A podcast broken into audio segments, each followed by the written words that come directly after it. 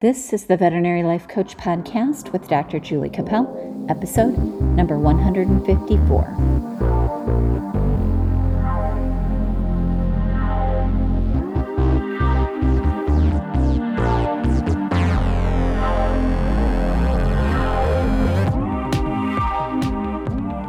Hi, veterinary friends. Welcome to the Veterinary Life Coach Podcast. Today, I'm really, really super excited to have some very special guests uh, Dr. Monika Jones and Dr. Stephanie Rinehart. And they are both women that I met through my coaching. And I was really excited to find out that they were both in the military and they're both veterinarians and they're both mothers. And so I thought that would be a really um, fun thing to talk about on the podcast. And so I invited them to join me today. Welcome to you, wonderful ladies. Thank you. Thank you. Thanks so much for being here. I really Thanks for having us. It. And I do not know your military titles, so I'm going to ask you to kind of introduce yourself and explain all that because I know nothing about the military. And so I'm really excited to learn about it. So, Monika, if you wouldn't mind starting and just kind of introduce yourself a little bit and tell us your story. Sure. Yeah. So, my name's Monika Jones. In the civilian world, when I'm at work, they call me Dr. Monika Jones, but when I'm in the Army, they call me Major Jones. Um, so I'm a major in the Army. Um, I'm actually in the reserves, but I just got out of active duty about a year ago, actually. Um, I was in the active duty as a veterinarian with the Army for almost eight years. And then I got out to do the reserve so that I could spend more time with my kids. Um, I just didn't want to work full time. And you can't do that on active duty. You can't work part time. you, you have to work full time. So the reserve job is really cool. Um, I can talk more about that. But right now I'm assigned to the, um, it's the 440th Civil Affairs Battalion in Colorado Colorado Springs, and they do in civil affairs more humanitarian type missions. And I'm really excited about those types of missions. And in the active side, you can do a million different jobs. I mean, that's an over exaggeration. You can do a lot of different jobs as a veterinarian. um, and but my experience was pretty limited to just um, what they call TDA, which is um, kind of working on a base, manning a veterinary clinic and I was lucky to get some overseas assignments. So I was stationed in Spangdahlem, Germany, which is an Air Force base. And before that, I was stationed in um, Iwakuni, Japan, which is a Marine Corps base, and had super cool experiences with both of those. But neither one of those were combat assignments. So I was running a vet clinic on a military base overseas for both of those assignments. And prior to that, I spent one year in an internship that the Army does for veterinarians called FIGVI at Fort Campbell, Kentucky. And that was that was a fun year too because I had some mentors and I had some some other captains at that time that that I got to serve and learn alongside with. Um, and so prior to prior to that, I was in vet school. Um, the the Army has a, a commissioning program that's a scholarship program, and so they they award you a scholarship um, if you meet their criteria or whatever. Um, and you can apply for it while you're in vet school, and then they'll give you kind of a, a full ride through vet school for three years most of the time. It could be shorter depending on when you apply for the scholarship. And then you commission as a captain, which is a, an O3 officer, grade three. And then you start serving your time after you graduate from vet school, which includes some various training things that you have to do. Um, but I actually joined the military when I was in college through the ROTC program.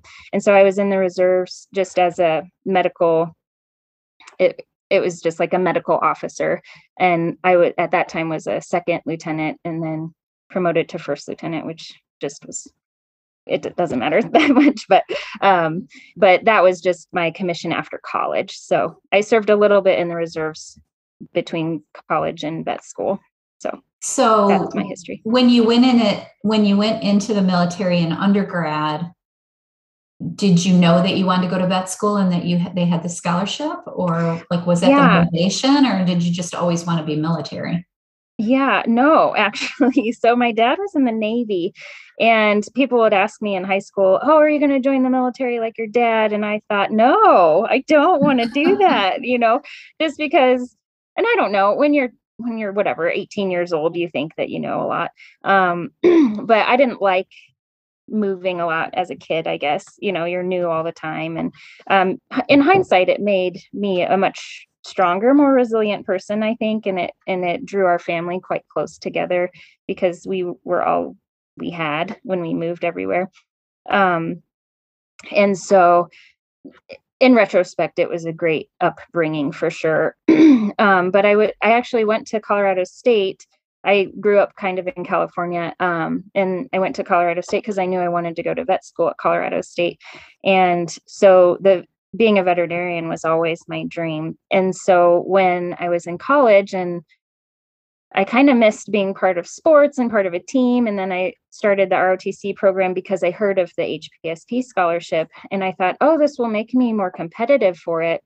Um, so I thought, and while it did make me more competitive, it the contract that I had through the ROTC program made it quite complicated for me to be eligible for the HPSP scholarship because the people that were involved at the time thought that they conflicted. And so it actually was much more difficult for me to get the scholarship. But maybe they've worked out the kinks with that since then. Um, but it was, to answer your question in a long way, it was in an effort to get the scholarship. And the in theory, my ROTC contract would have rolled in seamlessly with my HPSP contract, but I didn't get into vet school right away. So I had to start serving my time um, while I waited another year to try to get into vet school again. So it kind of made things more complicated. Okay. Yeah. Interesting. That's a that's a good story. I didn't know all the details. So yeah. What about you, Stephanie? Tell us your journey, just so I have a background and then we'll learn more. Yeah. Um, so my journey is complete opposite when I was 18 and young and I felt like I really didn't know anything about the world. um, and I didn't know what I wanted to do with my life, but I enjoyed planes. So I thought a great idea would be to join the Air Force. Um, and I did right out of high school. Um, I enlisted. Um, and was were I, there other people in your family that were military? Like no. You just were no. like, I like planes. I'm going to go into the Air Force. yeah. Um, so it kind of came from a place of like, I don't want to go to college and I don't know what else I want to do. So this is something that I can go and they'll give me a job and I can choose to change or not, or I can stick it out or yeah. yeah. Yeah. And so I actually lucked out. I ended up loving my job in the military. Um, I was really good at my job too. I excelled really quickly um, through the different positions in my job and also through the ranks. Um, I was active duty for six years and I um, honorably discharged with uh, E5, um, which is pretty good compared to some people. I got staff sergeant the first time I tested.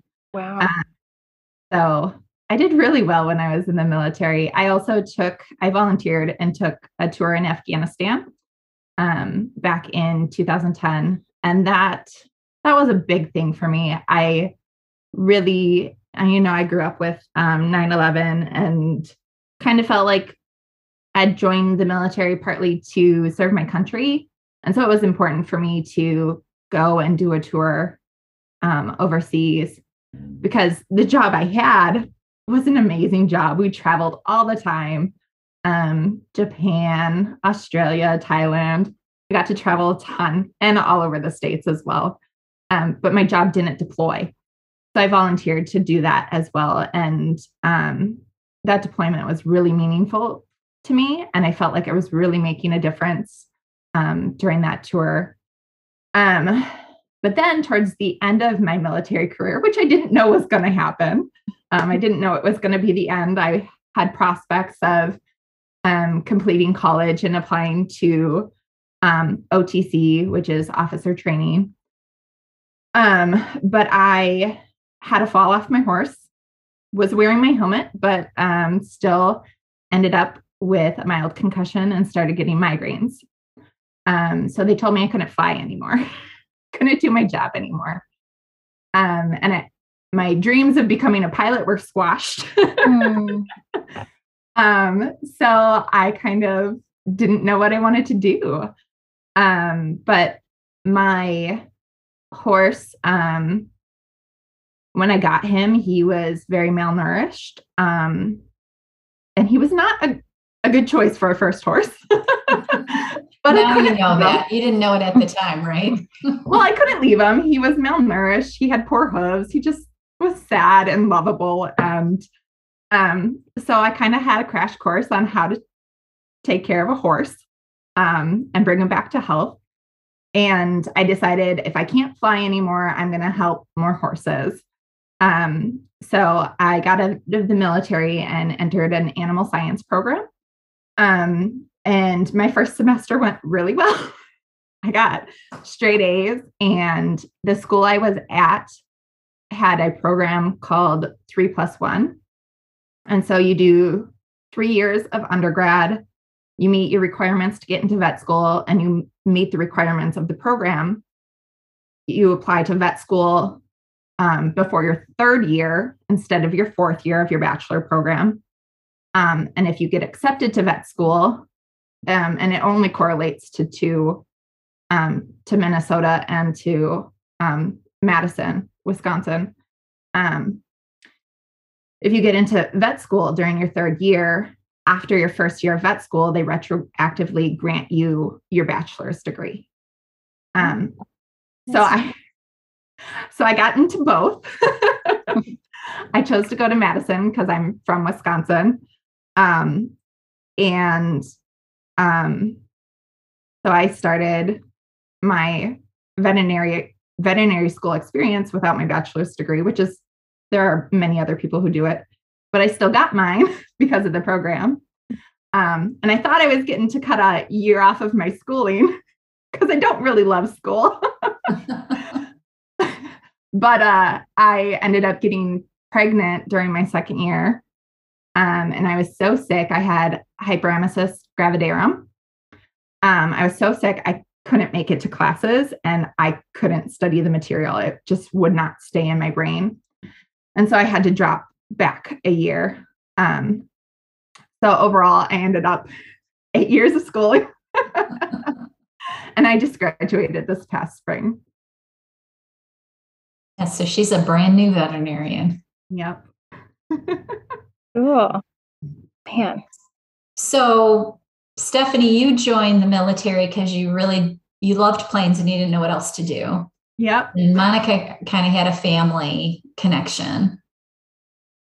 What is what is it about joining the military that people don't understand? Like people like me who don't have a military family and don't really get it. Like what is that? What is that drive to serve and join the that kind of situation?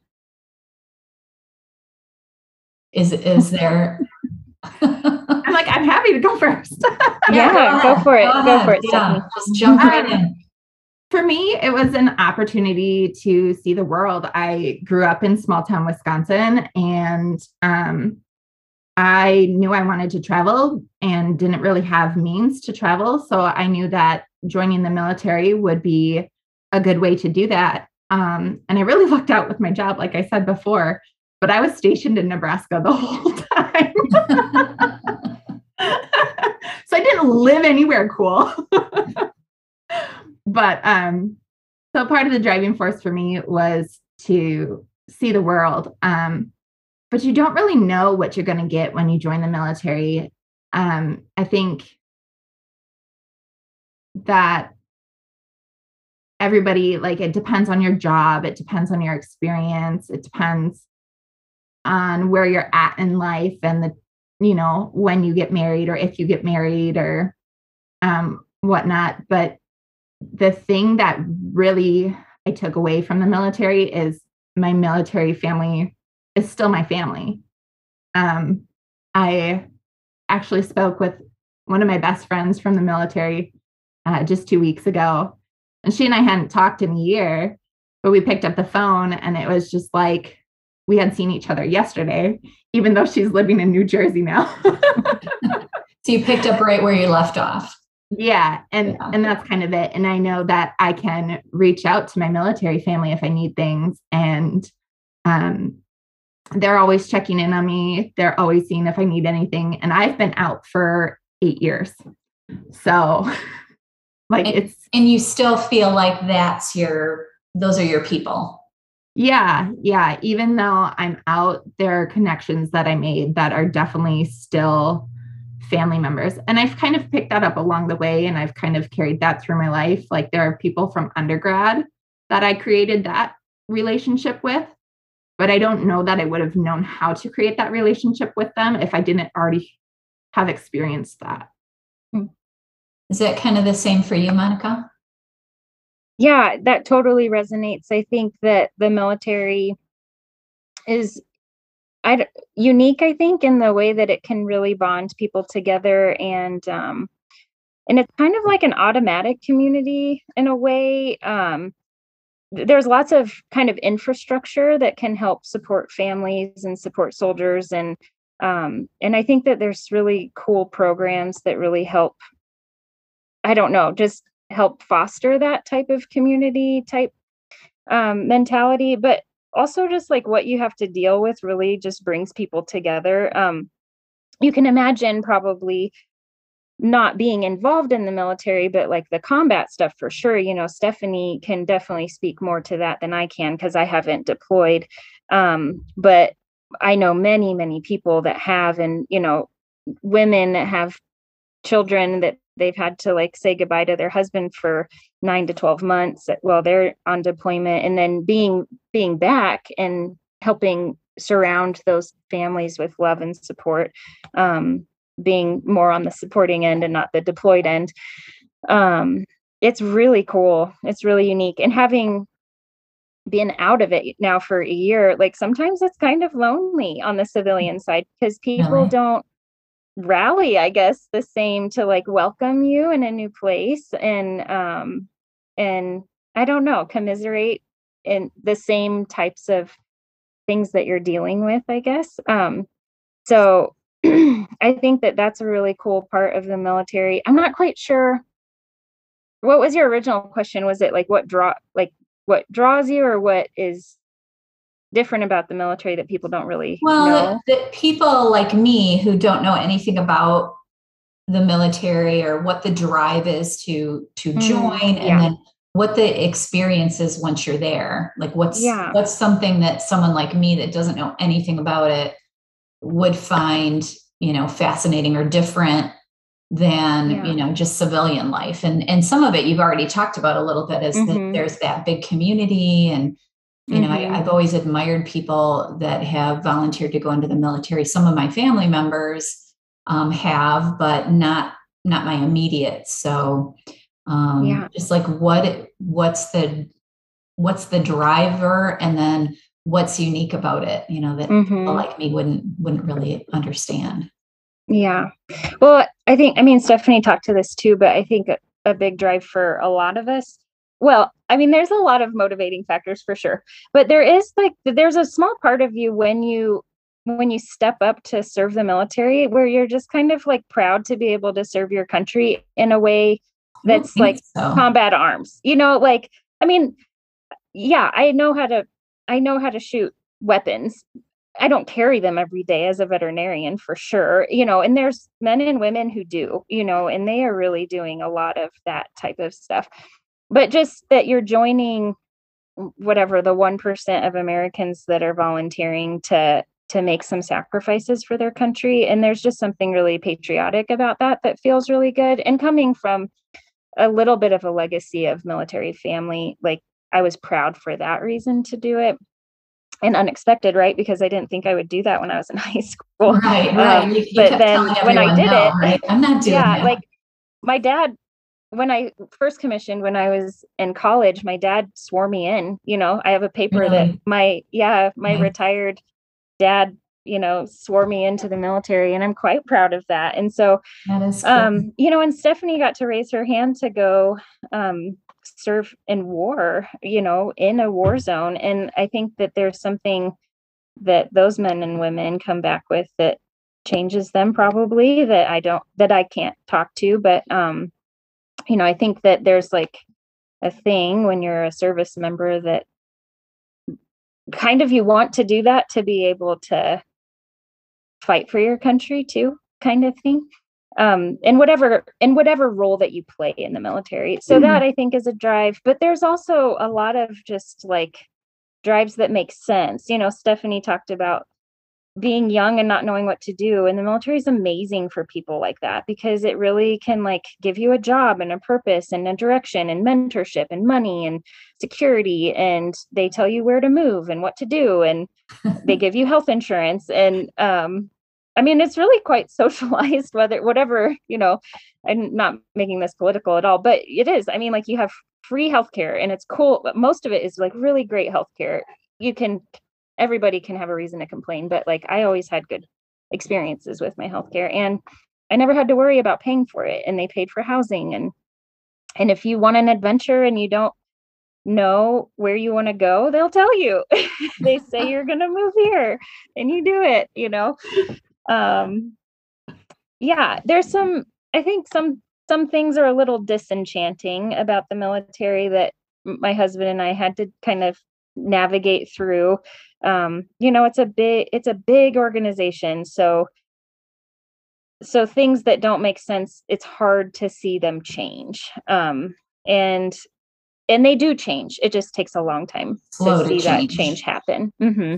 Yeah, it's kind of that um, government. It takes a yep. long time to get things changed. Yeah. Yeah. So there's some like really gross inefficiencies and things that are so annoying. Like there's like a common saying of like hurry up and wait all the time for the military. You just like are rushing and rushing and rushing and then you sit down and you just wait forever because it's just so inefficient sometimes. Um and there's nuances to everything. In my experience really is limited to the veterinary corps which has its own its own saga of drama and annoying things but there's also so many cool things and i'm really proud of of it too um, and something that i want to mention that goes back to kind of the community aspect that's very veterinary specific that i think is so cool and unique is that i've been able to learn under and with and serve with various mentors in veterinary medicine that are, have specialized, like board certified surgeons, pathologists, internal medicine specialists. And like I still reach out to those people. I mean, just yesterday I reached out to a pathologist and I'm a you know, I'm a civilian now, but I have this network of people that I've met and bonded with and worked under and learned from that I feel like I can be a better veterinarian because of their influence in my life and because I've learned under them. And that is like super cool and unique about the military. That is cool. Yeah.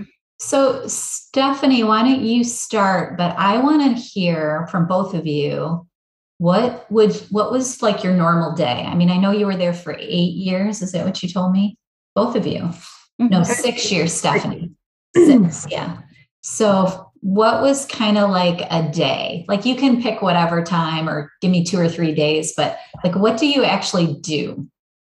Um, so once I started my job, I didn't have a normal day. Um, my job was very fly by the seat of your pants, for lack of a better phrase. Um, if plans changed, you changed. And, and so my schedule generally was um, a week with the aircraft because um, we held the aircraft it's called holding it hot which means all the equipment on the inside is on all the time um, so we'd hold the equipment hot we'd pull a week of alert um, then we'd have what's called um, gosh i'm blanking on the word um, crew rest nope anyways we'd have two days off which usually went into the weekend. So it was nice because you got four days off.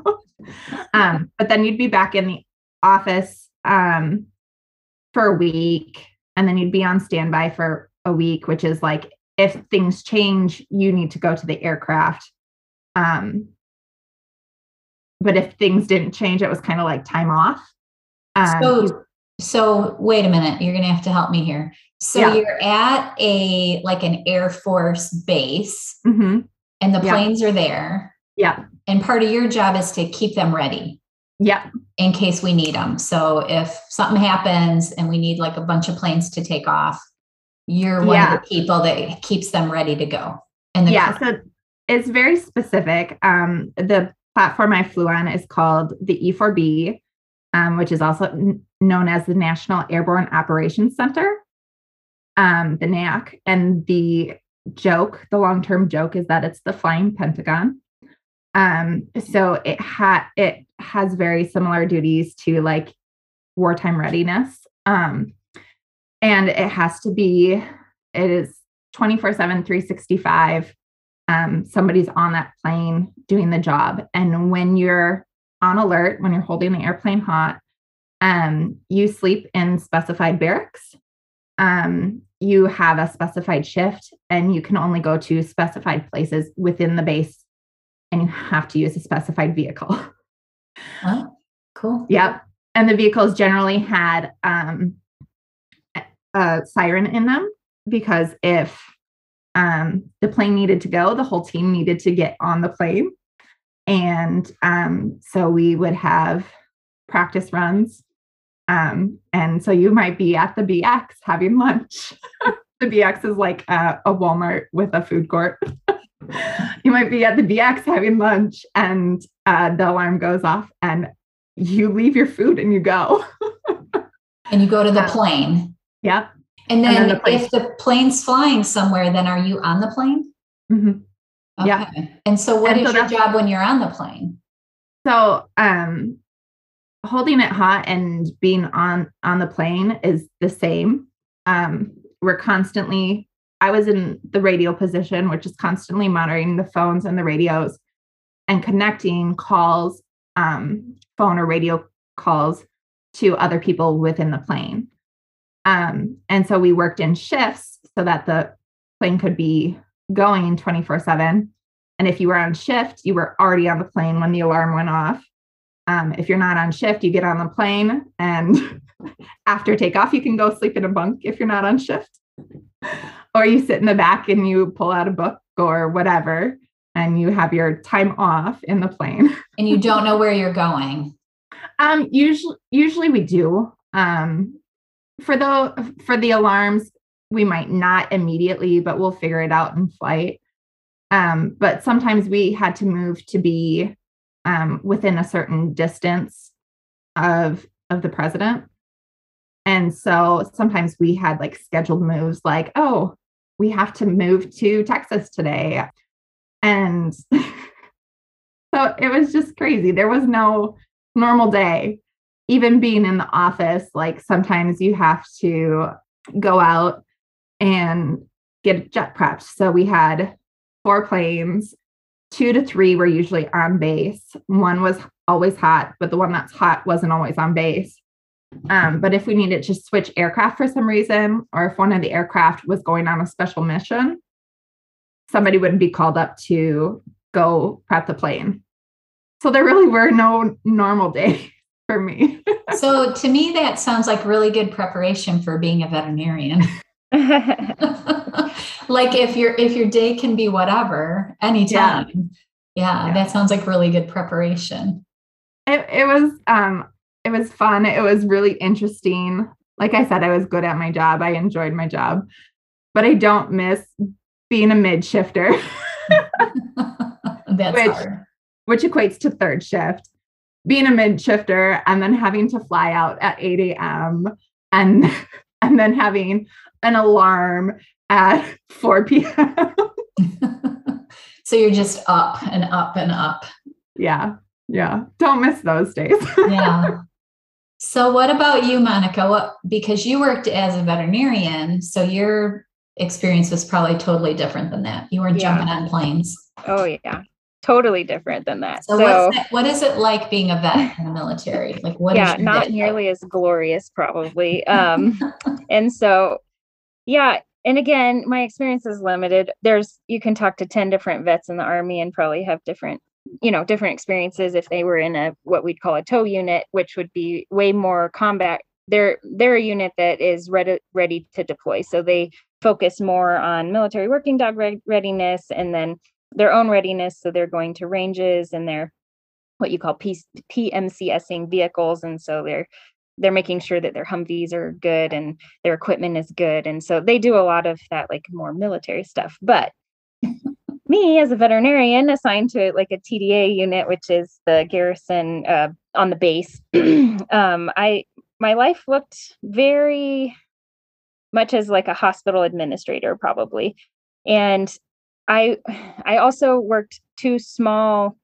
vet clinics overseas. So I was the one in charge. And in Japan, I had a food section. So we did like a lot of food safety inspections, and my soldiers went out and did food inspections all over base. And then my job, other than overseeing them and doing my routine inspections for them or for the the base facilities would be to do what we call commercial sanitary audits and so if there is um and we do this stateside as well. If there's a place that serves food on base, whether it's just sold at the commissary, which is the grocery store on base, or the BX, which is the kind of Walmart on base, um, or the shopettes, which are like little gas stations on base, um, then if there's a, and it's not all food, but certain food has criteria that they have to be listed or not. And if they have to be listed in this worldwide approved directory, then a veterinarian has to go inspect the facility. And so um, I inspected, you know, water plants and lettuce factories that that made shredded shredded lettuce for McDonald's that was on base and um oh all sorts of things and that was really cool actually like to kind of see the ins and outs of how food is made especially in Japan and in Germany, which is a little bit different than in the United States too. Japan has really impeccable food standing food safety standards in my experience. There ha- there are some facilities in Japan that maybe weren't really that great but anyways so that that wouldn't necessarily the food mission is part of your routine but maybe not part of your daily routine but definitely like in the month of routines. Um, and so like a day in the life of a TDA vet would maybe be I'd get up I'd often get up at like 4 4:30 to go to PT and that varies based on your base and what your commander wants and all that but I would go with or without my unit and work out from like 5:30 to 6:30 and then be at work somewhere between 7:30 and 8 and then um, I'd sit in my office and then I'd the other part is like the animal mission and so you're running a vet clinic so you have civilian staff under you and then you probably have at least one we call them tangos they're 68 tango that's the that's the designator for um, an animal healthcare assistant so they're your technician your military tech and so um, you're kind of overseeing all of your people and answering emails, which is one of the worst parts of being a, um, military vet is the amount of emails that you have to answer. And there's like taskers that you have to do, and and then you see appointments and try to.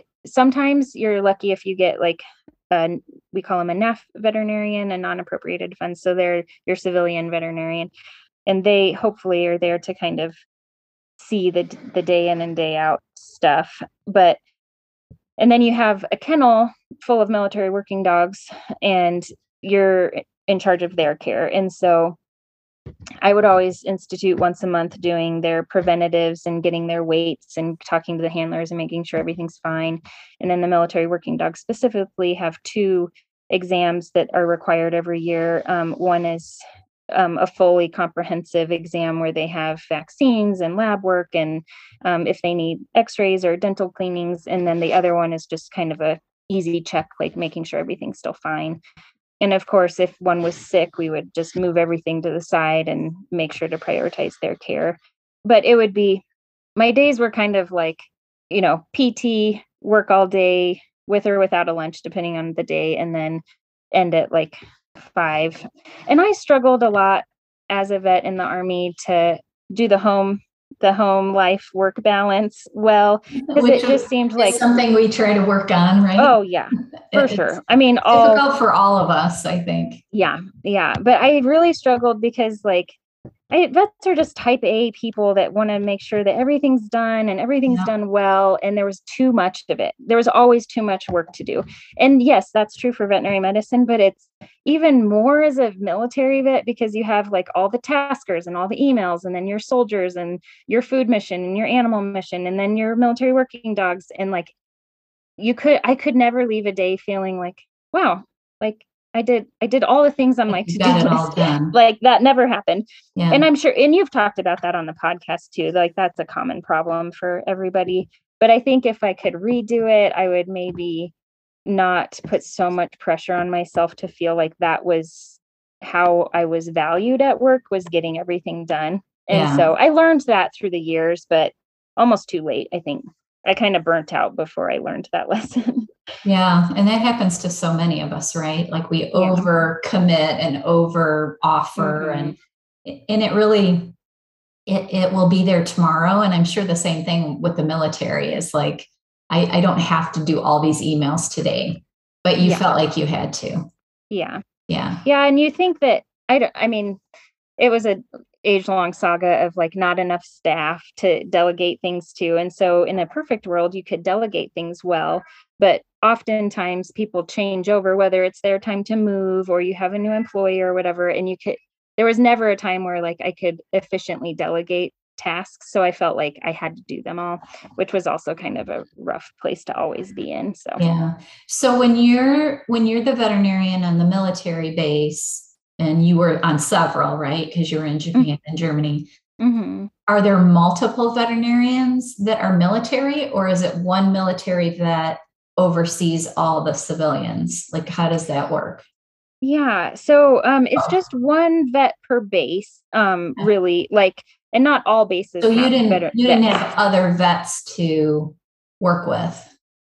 Not necessarily, unless you had a civilian vet, which was always amazing, because right. um, they felt more like kind of a comrade instead of being the lonely person on the top like in charge of everybody um, but the there's neighboring bases that also have vets so they were just a phone call away you know they're probably always several hour drive away but they're they i talk to probably a vet every day in some context on you the know phone or whatever. on the phone mm-hmm. yeah so what do you think are the unique skills that you learned in either one of your jobs that kind of set you up for either just working as a veterinarian um, or even in vet school. In stephanie's case she came out of the military and went into vet school. Like what do you think those skills are that that might be uniquely um, gained by being part of the military? Are there any? Yeah i'll go first again. Okay. Um, for me i work really well under under pressure. Like things hit the fan and I honestly just calm down. Like I go into my zone and I'm just um I actually worked as a vet assistant during undergrad and it would be so interesting to me because it was almost surreal like everybody else would be panicking and I just kind of shift and I just kind of felt like I was throwing flowing through this situation like I get this done and this done and this done and this done. And everybody else seems to be like running around crazy around me. and I'm just like here and there and all my tasks are done. Oh, that person needs this and this. And then everything like calms down and everybody else is like, oh my God, it was so busy. I'm like, I'm good. so that that was something the military taught you. Well, I think it was really specific to my job because my job was being ready in a moment's notice and knowing. And it was step by step by step. Yeah. Yep. Yeah. And so it really played perfectly into the position of assistant because once I learned my job and I'm really good at picking up my job. Um, and I think that's just a personal skill. I don't necessarily think that's a military skill. I'm really good at picking up um, tasks and how to do them and how to accomplish them. And so once I had a really a basic understanding of my job, it was really easy for me to go go through and just piece it together, even if it was different each time, because that's the other thing that my job taught me is it's not always going to be the same. Sometimes you're the person on the job on the on the plane, and sometimes you're the person at the BX, you know. um, so it really taught me flexibility and staying calm and focused in a tough situation. And I'm really curious to see. Um, I'm currently doing an equine internship, and I'm actually going to apply to small animal jobs here soon. Um, she shifted I'm, from equine yeah. to small animal. so I'm actually really curious to see um, how I fit back into a small animal clinic at the top instead of at that low level cleanup behind everybody else position. Yeah, that will be fascinating, right? Yeah. Mm-hmm. Yeah. What about you, Monika? Man, I wish I could say what Stephanie said because that's like a superpower. I feel like um, you have that. Um, you pick that up too? Do you think? Well, I think it's a different kind of resiliency I picked up in the military. Um, but I think my personality isn't like I think I learned a lot about like when things go wrong to sort it out. I didn't have the supernatural, you know, like calm and everything like works, you know, like I'm like more efficient, you know, like I'm kind of the a freezer sometimes when things really hit the fan where I'm like, okay, I got to figure out what to do first, you know. But I think the military does help you learn how to prioritize things well. You know, you try to figure, you triage things and that's a skill that I had to learn just in getting my work done, trying to figure out the best, you know. But I also, I don't know, just my job specifically, I learned a lot about people and about managing people and leadership is really hard to do leadership it. Well. is hard. Yeah. Yeah. I think that's one of the things that we lack going mm-hmm. through vet school is people don't teach us how to be good leaders. And if you don't have that interest or drive to become a good leader and study leadership, it is really difficult. Like I, I mentor a lot of people in leadership and, and they don't want the responsibility and they don't feel comp- competent in in being a leader. So yeah, that's a really mm-hmm. good one. Yeah. Yeah, and I I learned and grew and that was the I think one of the hardest things in the military is learning and growing as a leader to like cater your different leadership styles to different people because you can't not it's not a one size fits all thing and trying to trying to get the best out of a person who maybe brings a lot of baggage to the table but you're still like trying to learn how to like how can i bring the best out of them at work and assuming the best of people and not the worst and not you know not gossiping at work because that breeds a, a toxic environment that you don't want your employees to emulate and trying to to being confrontational when it's not in your nature to and in order to affect positive change and to ensure that your working environment is healthy for everybody, you have to confront things that aren't good. And that isn't in my nature to want to do. So I had to grow a lot that way. And do you feel like they trained you to that? Like, is that because the military is so like rank involved? Mm. Is that mm. something that they train you to? I think to some extent, but the, mm-hmm. yeah, there's a little bit of trial by fire and a little bit of mentorship. And I think I think it just depends. Some of it you really have to seek out, and some of it you're given, and it d- depends on your chain of command and the people that are there with you. And yeah, yeah, but but there is an emphasis on that, right? In the military is is better leadership. So we have officer professional development. Um, they call it OPD, and every there's an acronym for everything in the military.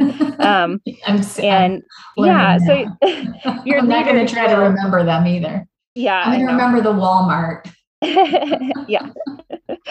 um, so they would like your leadership would structure meetings, you know, periodically to help to help foster that growth and and open lines of communication to help flesh out you know like i'm struggling with this how do you handle it? or whatever. And so yeah i mean i do think that there is the structure set up to help you become a better leader especially as you start you know climbing to higher areas where you have more people that you have you're in control over.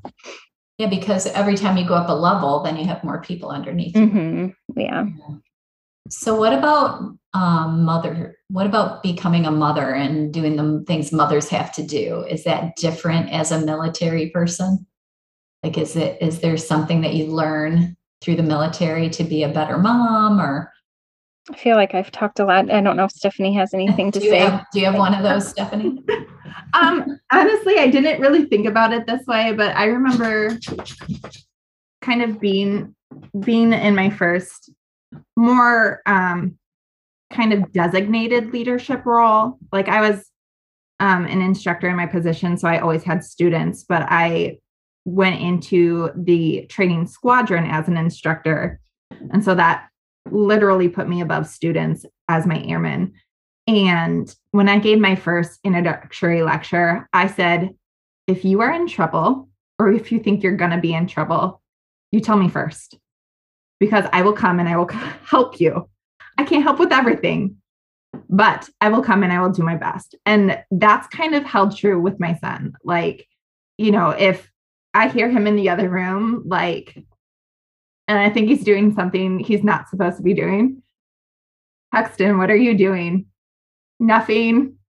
you know, nothing. if they say nothing, you're in trouble. I go, You're not in trouble. Please tell me so I know what's going on. And I think that's so big in a relationship. Like my airman would call me in a heartbeat. And sometimes it was stupid stuff like, you know, blew a tire. Like, do you know how to fix it? No. Okay, I'll be there. I know how to fix it. you know, because some some were not well educated about having good insurance. So their insurance might not cover having a tow truck come. You know, and then others, it's like I remember getting a call at like 2 30 in the morning. Sergeant Rinehart, I'm drunk and I don't know where I am. I need you to come get me. so that prepared you for having teenagers. Yeah. but it was it was because something like that's probably gonna happen. Yeah, but it party was, and I don't know, I don't want to be here. Yeah, but like setting setting the groundwork for a relationship is something I learned with my airman that I really established with my son. Like we have conversations, even though he's three, like we have conversations about like when to talk to me, when when uh he can, you know, if he gets lost in a store, he already knows how to react in that situation. And he's three. Like some kids don't learn till they're eight. right, right. Um, just like big emotions, we even talk about that. And um I think just like learning how to to have a relationship with other people, my experience with that really started in the military. That sounds like a great lesson for everyone. Like Monika said mm-hmm. the same thing. There's this bond and there's this trust mm-hmm. in just the in the group. And that would be a great thing to bring into your veterinary hospital, great thing to bring into your leadership. Mm-hmm. Yeah. Do you have one, Monika, that you thought of or similar to that? Like yeah, I, you a better yeah. mom. Like, did the military make you a better mom? I don't know. And you and I've talked about this in my coaching. You know about how like you're you've helped me try to change my mindset that veterinary medicine doesn't make me a bad mom. How does it make you a better mom? You know. And so right. I think I carried. I mean, it was a driving force in me getting out of active duty. Honestly, is my kids, and I started out saying that. You know, um, but I mean that is mostly a time issue you know like you can't right. work 40 hours a, be- a week and be home 40 hours a week you know right. you got to give at some point so and mine are little i have a one year old and a three year old so um almost four she's almost four. But i don't know i think the things in the military that maybe make me a better mom or you know communication for sure like stephanie was saying like the things that maybe i learned in leadership with communication and assuming the best and stuff like that i think can totally apply to motherhood prioritizing things better. I don't know i think i don't know being a vet and being in the military and all that i think just trying to be a good role model for my kids and they're little right now so it's hard to see that but just showing them like good work ethic and treating people with kindness and and i don't i don't know I don't think I'm giving a lot of good answer for your question, those but all I mean, those are all good life lessons, I think, that yeah. you can get not only from the military, but just in general. Like those, those sound like really strong things to teach your kids and mm-hmm. and model for them. Yeah. And even if they're little and they don't see you you know, they'll see you in that because you're still doing the ROTC. So they'll see you being military, but they'll know. Like when they're older, you'll tell them the stories and they'll ask the they'll ask the things and Mhm. and they'll be proud that you know their their mother was um, serving their country. Yeah, Yeah, I mean, I hope so. I think so. I mean, of course. Why wouldn't? You guys are both amazing. Your kids are going to be really lucky to have you. So, is there something else that you want to share? Um, either something really great that happened or something really terrible that happened that was um, either a surprise or a lesson for you, like your favorite story. Maybe? Oh, I, it's not quite on those lines. One thing I did write down before we started talking was kind of the correlation of um, suicide in the military and suicide. Oh, prevention. yes, that's a that's a topic. Yeah. Yeah. And that probably its own topic, but um, Sure. just kind of like to bring awareness, like that it's kind of the double edged sword. Like you kind of get the double side of it. Like The just really, listening- really good and the really, really bad. Yeah. Yeah, It's just just it's probably more of an extreme than most people get. yeah listening to monika talk i'm like wow that is sounds so stressful like more stressful than a normal civilian clinic but like i deployed and um i did have mild ptsd when i came back and it's mostly resolved but that's the thing is it will never go away. There there are moments when i like my episodes are very small and very mild and probably even the people who know me really well probably couldn't catch them but it's there. And i think that i've done a lot of work for myself about my mental health seeing therapist and working with you for life coach and um, you know self-help books and meditation and this that and the other thing and i feel like i'm in a really great place mentally um, and I did all the hard work to get there. Mhm. Um, and I think just that's something to remember if people are choosing to go into the military. Like it's that that's just statistic is there, and it's there isn't a month that goes by that I don't know a friend of a friend who committed suicide Mhm. in either one. Yeah. Yeah. So That's that's tough. yeah. Mhm. Yeah. Suicide is such a ugh. It's it's a really hard thing hmm Yeah. for Mhm. all the families, all the people that are left. And so what would your advice be, Stephanie? Like if a vet, if a vet's listening to us, military or not, and Yeah. they're struggling, you know, which everyone does. And I like Mhm. I like to say on the podcast that everybody has issues, Yeah. even if we don't look like we do. Like people don't go around sharing all their baggage and their anxiety and their panic attacks. And, you know, like I've shared some on the podcast because, you know, we just, for whatever reason, have been taught that that's not stuff you just put out there. Yeah. So the fact that everyone has it and then veterinarians have it on maybe a little higher level because of our level of stress, and then the military on top of that, like what would your advice be to people so we can prevent this, so we can fix this, so we can work on this and I- not lose people? I think the first thing I would say is you're not a burden. Like you are not a burden. Your problems are not a burden. Take one small step today. If it's talking to a friend, if it's screaming in your pillow, um, if it's downloading a meditation podcast, take one small step today and seek out help. Like therapy should be normalized. like Mhm. it should it should I totally normalized. agree. I totally agree. Yeah, it Mhm. absolutely should. And that, that's Um, why I I want to do what I do, or I do what I do because I Yeah. I really think it should help should be available to everyone. And I don't Exactly. know, does the military offer that? Do they have a good? I think Monika said it kind of does, right?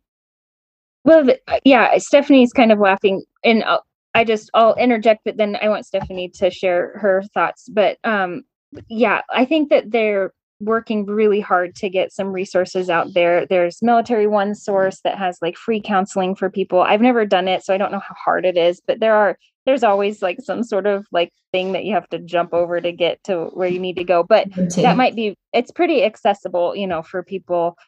I went to behavioral health.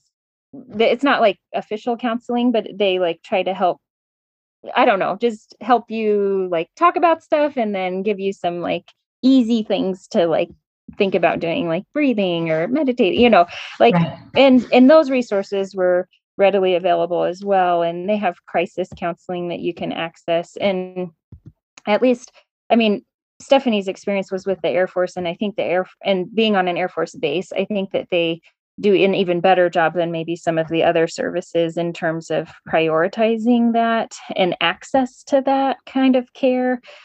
But you also have to like want it to. Um, your chain of command like if you're a supervisor and you see your soldiers struggling you can like take them and walk them into the hospital to try to get them some help and i've had to do that before. Um, and, eh, but sometimes your soldiers are struggling and you don't even really know it and they don't want get help or they don't they don't really know because they're not listening that the help is out there maybe right. um so anyways go ahead stephanie i think you wanted to say something yeah um you have a more current experience than i do i've been out for eight years and when i came back from afghanistan there was still such a stigma mm. about mental health and i remember that i had these screenings when i came back for my mental health and how i was doing.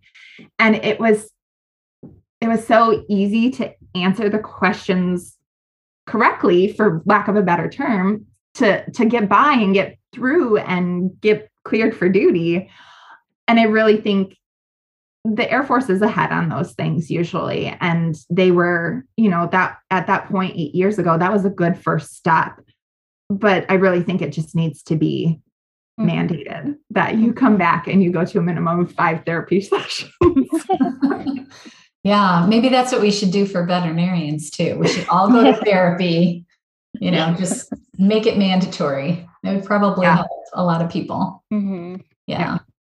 Yeah, I had I had really good support when I came back from Afghanistan, but I remember coming back and I had this great reunion with my best friend and she immediately took me out for lunch and I this was me in in the restaurant I'm just staring at the wall and and like Holly um, grew up in a military family, so she had some experience and she just kind of let it go. But in my head, I could not get over that there was texture on the wall because because I just spent six months in Afghanistan where every building is either metal or a tent. so there is no like decorative yeah, no. So I just like it was so discombobulating for me. And I remember like I didn't really eat much from lunch because it was like so disorienting for me. And then later that day, we were sitting on the couch at her house and uh, I heard an aircraft. I was like, what is that? I was like, it's a plane. I was like, I know, but what kind of plane is that? That's not one of our planes. and I was adamant that it wasn't because it wasn't a plane that had been at my base in Afghanistan. Right, right. It wasn't your one of your planes. Yeah, but it was a normal base, a normal plane for my base in Nebraska. Wow. Mm. So, but I mean, that's that was the thing you had to be on alert for was a threat, and right. hearing different aircraft is a threat. As a threat, yeah. Mm-hmm. Wow. Yeah. yeah. we just don't think that, right? We're so used to what we have and so fortunate that people like you are out there making texture sure. Texture on the wall. yeah, that there's texture on the wall and we're not in a tent, right? Mm-hmm. uh, so, what have I not a- asked you that I should have just because of my ignorance? Is there is there more that we want to tell people to either help them or open up to more conversations. We could have more of these conversations. Um, I don't I don't know. I don't have any like specific takeaways, but if there's anyone listening that like has an interest in becoming a military veterinarian, there's lots of different avenues to do that. Um, and just like Stephanie said, I think I think it's easy. I mean, Stephanie didn't say this, but it made me think of this. So, like, I think it's easy maybe to think on the outside that I don't know, whatever your preconceived notions of of the military, but there are some like so cool opportunities and there's like adventure and and resources and it's there's really cool like the double-edged sword, sword that stephanie was saying like that good edge of the sword is amazing and mm-hmm. as a vet like you can really do a lot of things like you can you can get your residency paid for and get paid well you know like um, during your residency and and you can do some cool assignments and go cool places and do really neat surgeries on these amazing military working dogs and mentor people and teach and and you know travel and so there's like so many cool things about being a vet in the military and i can only speak to that. Stephanie can speak to more but um but there is that other side where there are sacrifices that you make that some are loud and some are quiet and some of the things that you deal with are just things that you maybe never would have thought that you'd struggle with or you know like i just i got so overwhelmed in my first assignment that i i remember like i was washing dishes and looking out the window and i just was like crying and looking at people thinking everyone's miserable. And i don't know i've never thought like that in my whole life and i i think it was my first taste of depression and i've never been like that before but my job kind of pushed me there and i that might that's not independent to being a, um, in the military right, right that's right. That that's happens probably to, quite that can happen to anyone yeah. Sure and especially as a vet like our jobs can be really overwhelming for a thousand different reasons sure. and um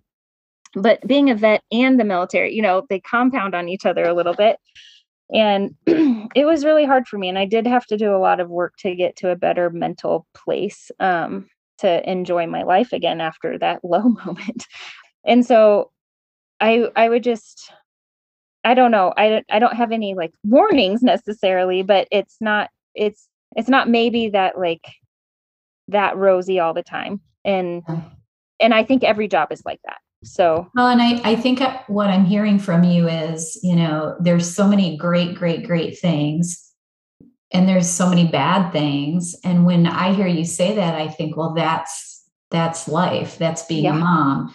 That's mm-hmm. being a veterinarian. That's being mm-hmm. a human. Like there are um, great highs and great lows depending on what you're dealing with at, at the current moment you know when someone dies in your family or you lose someone to suicide or all those things that just realizing that that's the human experience and that everybody's going through different parts of it at different times mm. and that we can help you know like you said the military is great but it also can cause really really low feelings and ptsd and all of those things that that's that's the human experience the highs and the mm-hmm. lows. And if you're in a in a low that you can get to the highs like it's not over. There there it's kind of a you know you're in the low but there are ways to get back to the highs. And that's what i would like to tell you know the people in my life that i've lost to suicide. It's like that it will get better. Like it mm. where you are right now isn't what it's meant to be. Like it there are ways to to get back to the great parts you know and it sounds like that's kind of was your experience with the military. Yeah yeah. And mm-hmm. i mean just life just like you said. And i will say to any listeners like if you're thinking about getting coached. I would recommend it. And i'm not just saying that because we're on your podcast julie but like it really I paid you under yeah, like, I, yeah. I passed her some bills before we started. Make sure you plug but, my coaching. Yeah yeah. She didn't tell me to do that guys but um i mean it really does it just helps just to reach out. And maybe it's not coaching but maybe it's counseling but just like do something never works to get out of your rut because it's helpful to get that little lift out of whatever you're struggling with. And for me it wasn't like super i don't know it wasn't super like miraculous you know like no, no magic happened But Julie challenged some thoughts for me that were like so ingrained in my daily thinking that I didn't realize how toxic they were until she helped me come out of it, I guess, and recognize them and just like learn that it's okay to feel bad sometimes. Like that's okay. Like there's such a stigma about feeling bad too. Like everyone's right. well, well we're brainwashed to think that everything should always be happy. Yeah. Like that like things should always be fun and things should always be easy. And you know, like we have this brainwashing. And I mm-hmm. think when you when someone challenges that, which is, you know, kind of what happened to me. I mean, I was always kind of one of those people that just plowed through, kind of like you mm-hmm. guys said, when you were in the military, you just did it. Mm-hmm. And that's kind of how I always conducted myself. But you know, when you when you meet challenges, you're like, all right, there's got to be a, a way to, you know, deal with all this. And then you've when you start to get some tools to work on yourself and with yourself, and you start to figure it out, it's it doesn't mean all the bad goes away.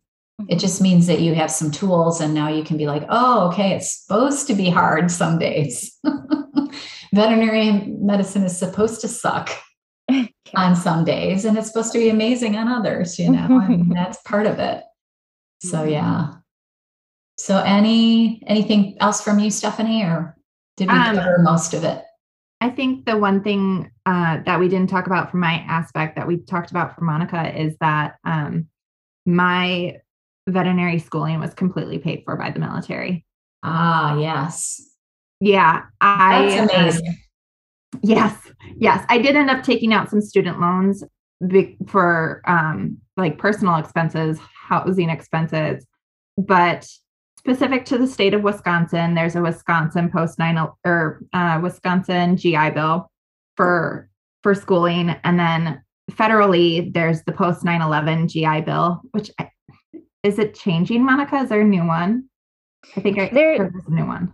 There's another one, but something that I didn't even know until I was out processing was that I can give that post 9/11 GI Bill to my kids. Mm-hmm. And so that's one of the reasons why I'm serving in the reserves. But I didn't even know I had access to that because I had already got had my school paid for through the through the scholarship, but the GI Bill is still available to all service members. So yeah, yeah. So there there are a lot of different programs.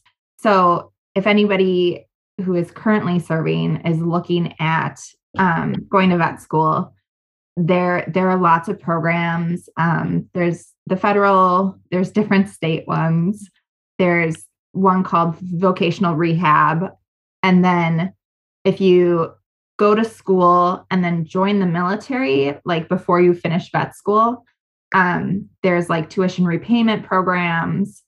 So there's a lot out there and they uh, i'm so grateful that they have paid for so much of my schooling and i'm glad that i don't have to make decisions about working a lot to get a lot of money to pay down my student loans that i do have. Um, and that's really kind of helping my work life balance is i get to choose a job that's maybe not as much money but has way better work life balance. Yeah that's great. i will amen that stephanie. I think if I could say, yeah, like for all the bad that maybe I experienced in the military, it has really set me up nicely to to be able to like my life can look what however I want it to because I don't I'm not in debt for my school. So I have no student debt and some of my colleagues like they're stuck because they can't mm-hmm. they have no other options and I just am so thankful just like Stephanie said that like I have freedom. I have yeah. financial freedom and military provided that for me and for that i'm thankful that's great. Well i appreciate you guys doing this so much. I i learned a lot about both of you even though i already knew you and i knew this would be fun so i'm really glad that you did it. If anybody out there is um, wants any more information or has any questions for you um, you can email me at jacapeldvm at gmail.com um, and I can pass on these two beautiful people's emails to you if they're willing. And um, if they have any questions or they want to learn more about um, your experience. And I just really appreciate you both. You're just amazing. And it was fun. Well, thank you so much for having me, inviting me. And I've appreciated all the work we've done together as well. So yeah. I'll be sending your money. All right, guys. I really appreciate it. Um, I love both of you. I'm I'm so excited to talk again. And if if people like this podcast and they want to hear more, then maybe we'll do this again. Sounds good. All Thank right. You, thanks so much. Have a beautiful week, everyone. Bye. Bye, guys. Bye. Bye.